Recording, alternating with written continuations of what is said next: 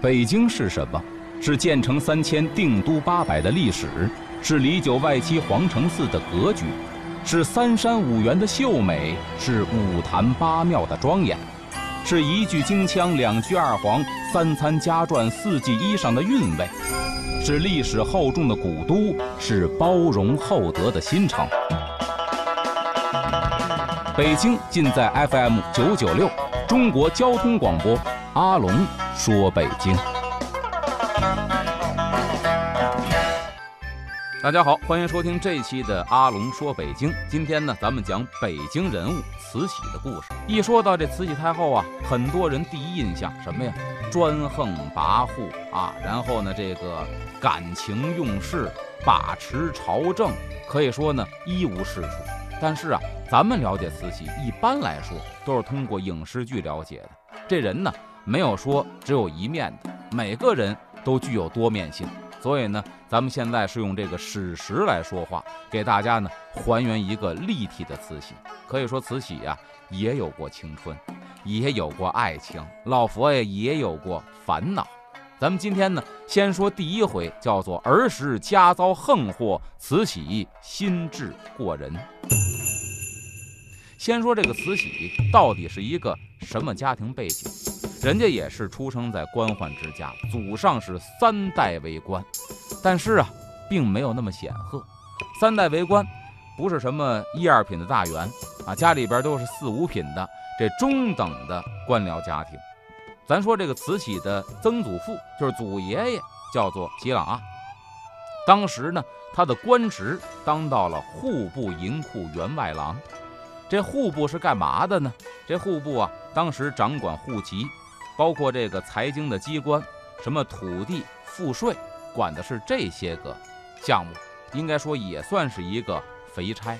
但是各位可记住啊，就因为他的曾祖父当过这户部银库员外郎，可给后来慈禧这个家族遭遇横祸，算埋下伏笔了。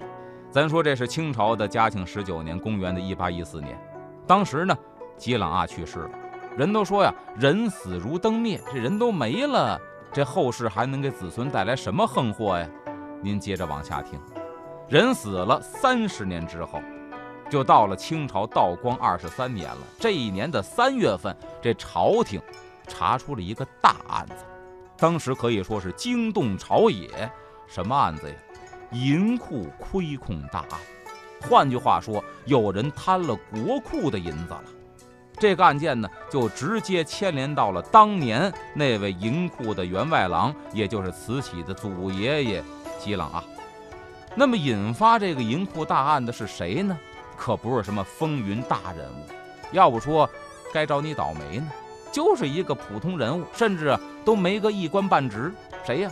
是当时啊有一个银号，这银号呢叫万泰银号，就跟现在的银行似的，哎，属于私人银行。这万泰银号有一老板姓张啊，叫张亨志。道光的二十二年五月份，这张亨志啊就想给儿子呀，叫做张立宏的，要捐一个官儿，捐一什么官呢？是知州。这知州啊，官儿是从五品，相当于现在的市委书记。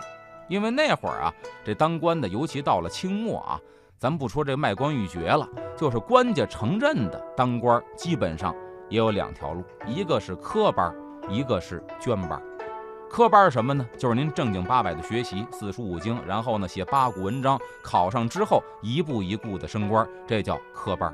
另外一个呢叫捐班，就是您没这么大本事啊，也不能说一字不认吧，本事没到那个地步，但家里边呢多多少少的趁俩糟钱儿，于是乎呢拿这钱捐上去之后，给你个一官半职。但一般来说，这种官。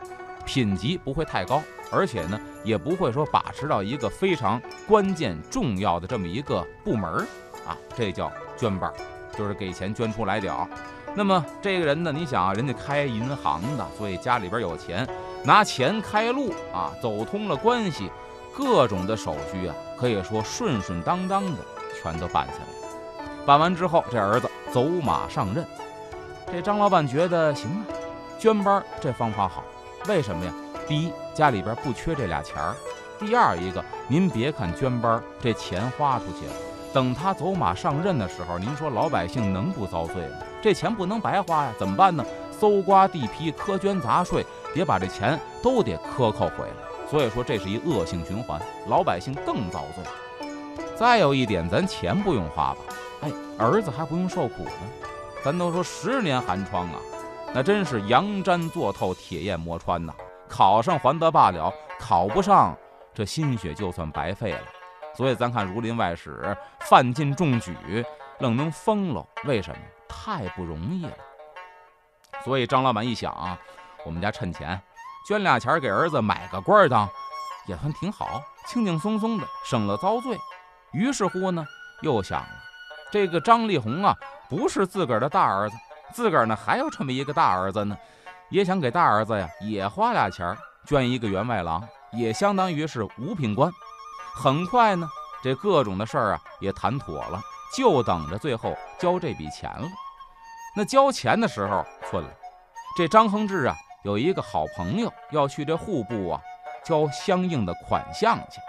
那么这张亨志一看，说你去啊，正好我就不去了，你呀就帮我把这钱代交了就完了，我把钱给你。这张亨志啊就告诉这位朋友啊，说我呢有一弟弟在这个银库当差啊。这要打一招呼，让他呢帮忙给照顾一下，尽快的把我这笔钱呢就给入到库里就完了。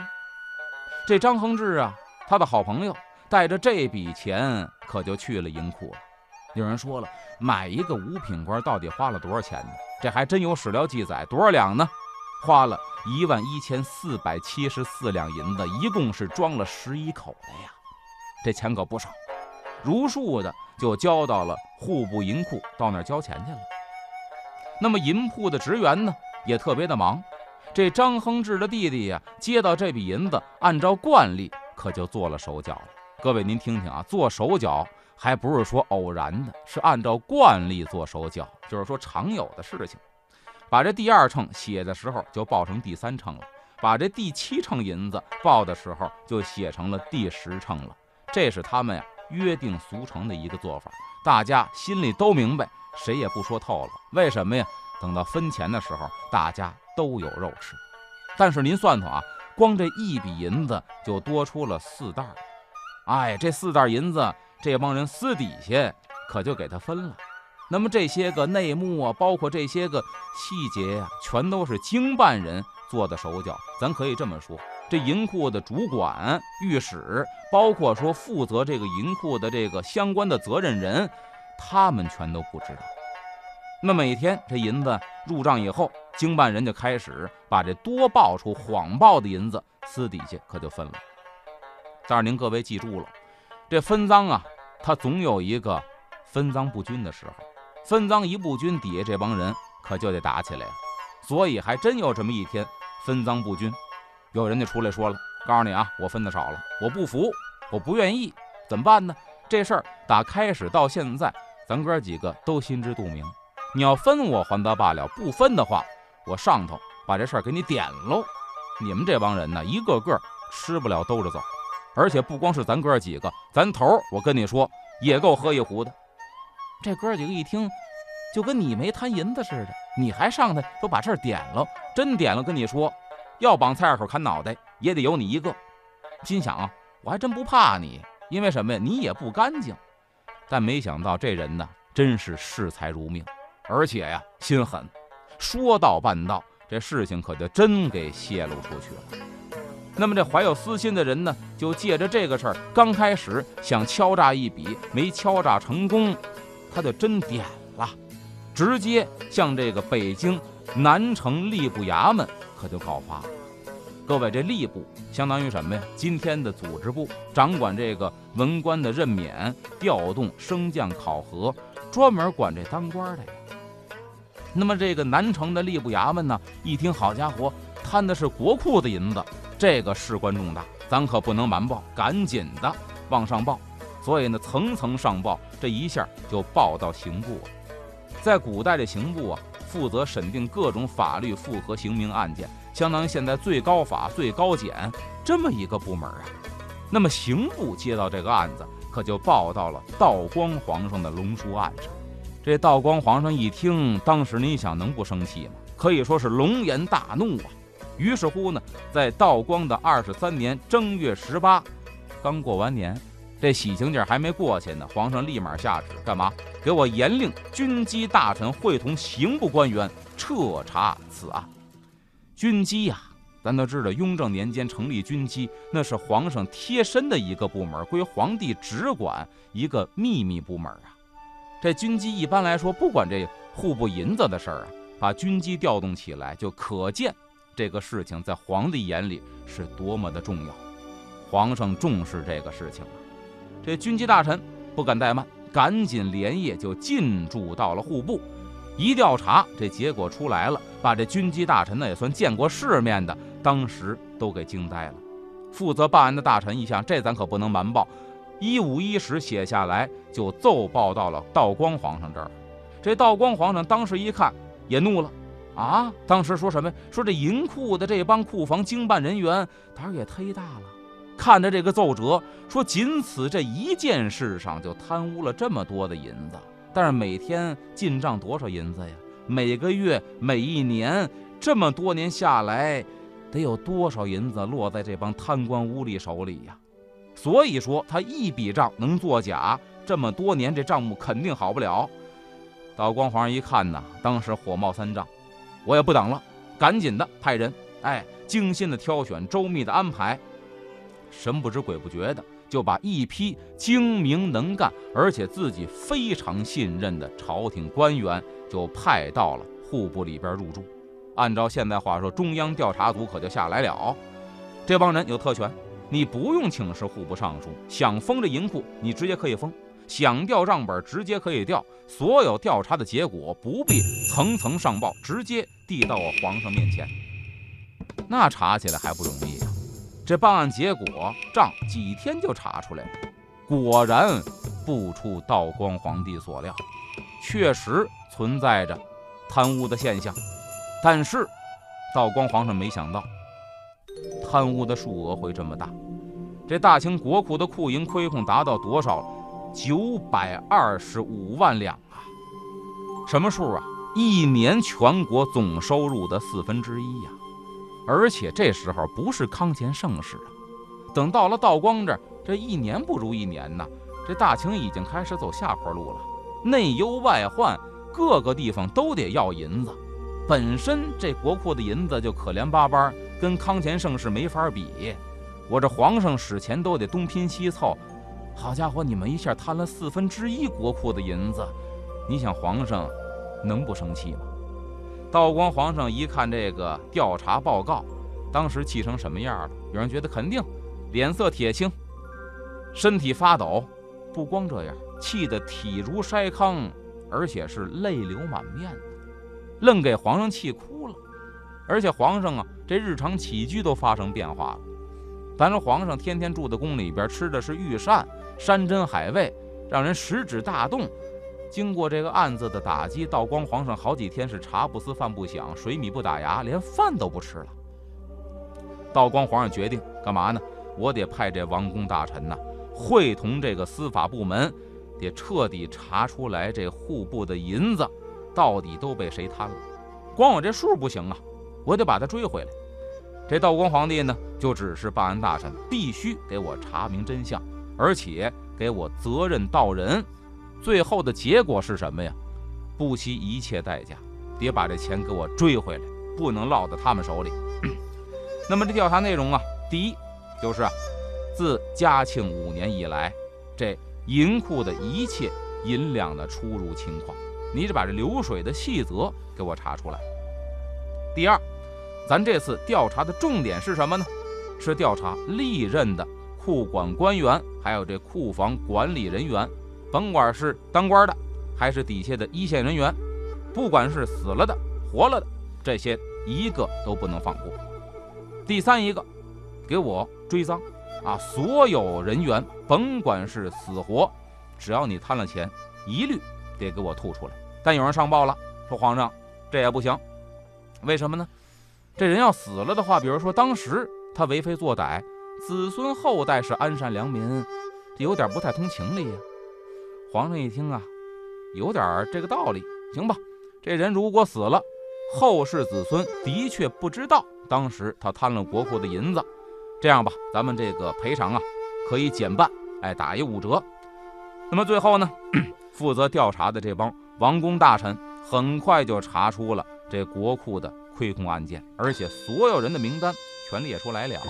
那么这话说回来，刚才讲了这一番，就是为了引出这吉朗啊，因为当年他也负责这国库的银子呀。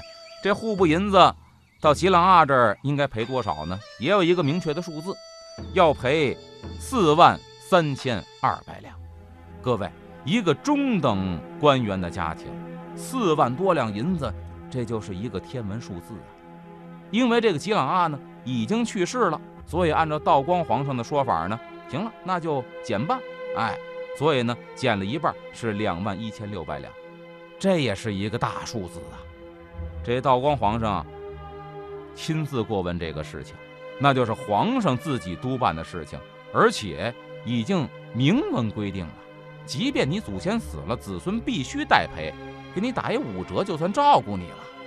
那么吉朗啊，这个钱人死了，那落到谁头上了？自然往下顺着就落到了慈禧太后的祖父，就是他爷爷景瑞头上了。赔偿两万多两啊，对于慈禧一家子来说，这就是飞来横祸呀，灭顶之灾呀。但是没想到啊，这只是。家里边灾难的开始，后边还有更大的灾难，就应了那句老话了：“屋漏偏逢连阴雨，黄鼠狼专咬病鸭子呀。”这慈禧太后的祖父景瑞，那这个时候啊，不过是京城里边的一个中下级的文官，一个文员文秘，您说能挣多少钱？他没地儿凑钱赔这巨款去。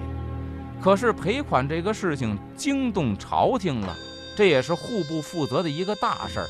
这皇上过问了，性质不一样了，这算是钦定大案了。所以说呢，这必须破案。你这个督办官员是丝毫不敢怠慢的。怎么办呢？这数额太大了，这景瑞实在是找不到这么多钱，就赔不出来。那能怎么办呢？所以一直啊也没有动静。咱说这钱呢，你赔不出来，态度上你争取好态度也没有。那我就是没有，确实这人呢比较木讷。这个时候御史可就看不过去了。这御史干嘛的呀？咱说白了，专靠参人弹劾人过日子的。出来就开始干嘛呀？要参这个景瑞一本，弹劾他。然后呢，好家伙，这御史啊纷纷附议，就把这个送到这个这个弹劾的这个奏本呐，送到了皇上龙书案前。这道光皇上一看，哦，行啊，到现在还没动静呢。行，那你们弹劾的这方案呢，朕就批准了。批准之后，下一步得有动作呀。什么动作呀？逮捕，直接把这景瑞呀就给逮起来了。而且呢，赔偿钱这个案子没了。你想，这时候牢狱之灾又来了。这家里边，你说你没被逮进去还上班，你多少还挣点工资？对吧？这钱呢，积少成多，你还能每月跟这还贷似的，你还点儿。这一下进了大狱了，停薪了，您想想，连进项都没有了，这赔钱呢，就更是一难事儿了。而且还有一点呢，各位，这事儿呢，属于是皇上亲自批准逮捕的，你就属于是侵犯的。侵犯是什么概念呢？属于是当时啊，大清朝最高级别的犯人。所以您看，慈禧的爷爷倒霉催的，当官没当个最高级的。当犯人当了全国最高级犯人了，那关的这地方就不一样了。侵犯的牢笼，那家伙苍蝇都飞不出去呀。所以说呢，跟外界断了一切联系，也不能够假释您出不去。再一个呢，家属也不能进来探望，所以呢就与世隔绝了。这景瑞被逮到牢里边之后，可以说家里边顶梁柱、主心骨这一下算是轰然倒塌了。那么这慈禧的父亲惠征，这时候您就得出面了。家里边这个爷爷倒下去了，这父亲就得出面了，总得是男人挑这大梁吧。但是呢，据说当时啊，得知这个消息，慈禧的父亲惠征吓得呀，脸上连血色都没了，跟这热锅上的蚂蚁一样，手足无措，在屋里边一个劲儿的转悠啊，连着几天愁眉不展，也是吃不下喝不下的。那么这个时候呢？家里边小女儿谁呀？翠儿，这翠儿是谁呀？在这儿啊，提前跟您说，这就是慈禧的小名，叫翠儿。有人说不对呀、慈禧叫兰儿啊，慈禧小名也叫兰儿，那么也叫翠儿。那兰儿是怎么得名的？咱们之后再说。那么这时候呢，慈禧小名叫翠儿，她呢很有心思，为什么呢？别人都忙得跟热锅上的蚂蚁一样，手足无措，但是这慈禧呀，她却知道我得打听打听到底怎么回事儿，所以跟父亲旁敲侧击的就把这个事情的原委呀就问出来了，并且呢回去琢磨了两天，就给父亲呢出了一主意，说呀小女不才，但是呢我觉得应该出一主意，没准儿咱能够把咱这个祖父就是爷爷从狱里边啊给救出来。说你一个小姑娘家家那会儿重男轻女啊，再一个你大门不出二门不迈，年纪这么小，这朝野之事你能有什么好主意啊？说那女儿就斗胆跟父亲提吧，这钱咱是一定得还的。看现在这个风声，这皇上没有任何懈怠的意思，所以说呢，咱必须得还。现在还不上，这是一个现实状况。依小女看呢，咱不如争取一个积极的态度，干嘛呀？变卖家产吧，家里边用不着的东西，咱能卖则卖。然后呢，再跟亲朋好友啊，咱东拼西凑借点钱，咱全力以赴的把这钱呢给赔上，能赔多少是多少，起码咱争取一个积极的态度，没准这个事情啊就能够有所缓和，咱这个祖父呢就能从牢里给放出来。惠生一听，这好家伙，我闺女啊，这个翠儿，甭管是这个心智，还是这个胆识，还是这个判断力，都不像是这个年龄的小孩儿。一想呢，这说的也有道理。于是乎啊，这慈禧的父亲惠征啊，就照着慈禧说的，按部就班的开始行动起来了。那么经过这一家子人的努力，包括在跟亲朋好友啊东拼西凑借钱。最后呢，这惠征啊，陆陆续续的凑了九千多两银子，欠了两万多两，九千多两就将近小一半了啊！再努力呢，又交上了两千八百两，这就合计交了一万两千多两银子。那这一下呢，赔款的这个数就占到了总额的百分之六十了。这惠征一家子全力以赴的杀紧裤腰带，节衣缩食，就为凑钱。还上这户部的银子，这大家呀都看在眼里。不光是左邻右舍，同朝为官的大臣呢，也都看在眼里了。一看日子过得确实苦，而且呢，祖上犯的错误跟他们来说，应该说没人家主观犯错的这个意识，对吧？完全是摊上了。这样呢，已经做得很不错了。所以大家开始同情这一家子，博得了同情心呢。这一下事情出现转机了。所以跟现在好多网络营销似的，我是弱者，所以呢，大家会同情我。出现转机了，这京官们呢，就是在北京当官的这些同僚，就开始纷纷的为这个惠征说话啊，替他说好话。特别是那一些个御史，您想刚才说了，这御史本身是靠参人过日子，对吧？这个慈禧的祖父被逮进大牢，这景瑞也是因为御史参了一份。当然这时候呢，朝中。有些御史一看这状况啊，也回心转意了，开始呢主动出面干嘛呀？跟这道光皇上啊讲好话，说什么呀？还剩百分之四十的赔款，对吧？人大半已经还上了。这个我觉得啊，咱们可以干嘛呀？皇上给您提一个建议，这人呢上班他总是有工资的，您呢打这工资里边扣薪水，然后呢还有当时好多这个旗人呢有自己的田产。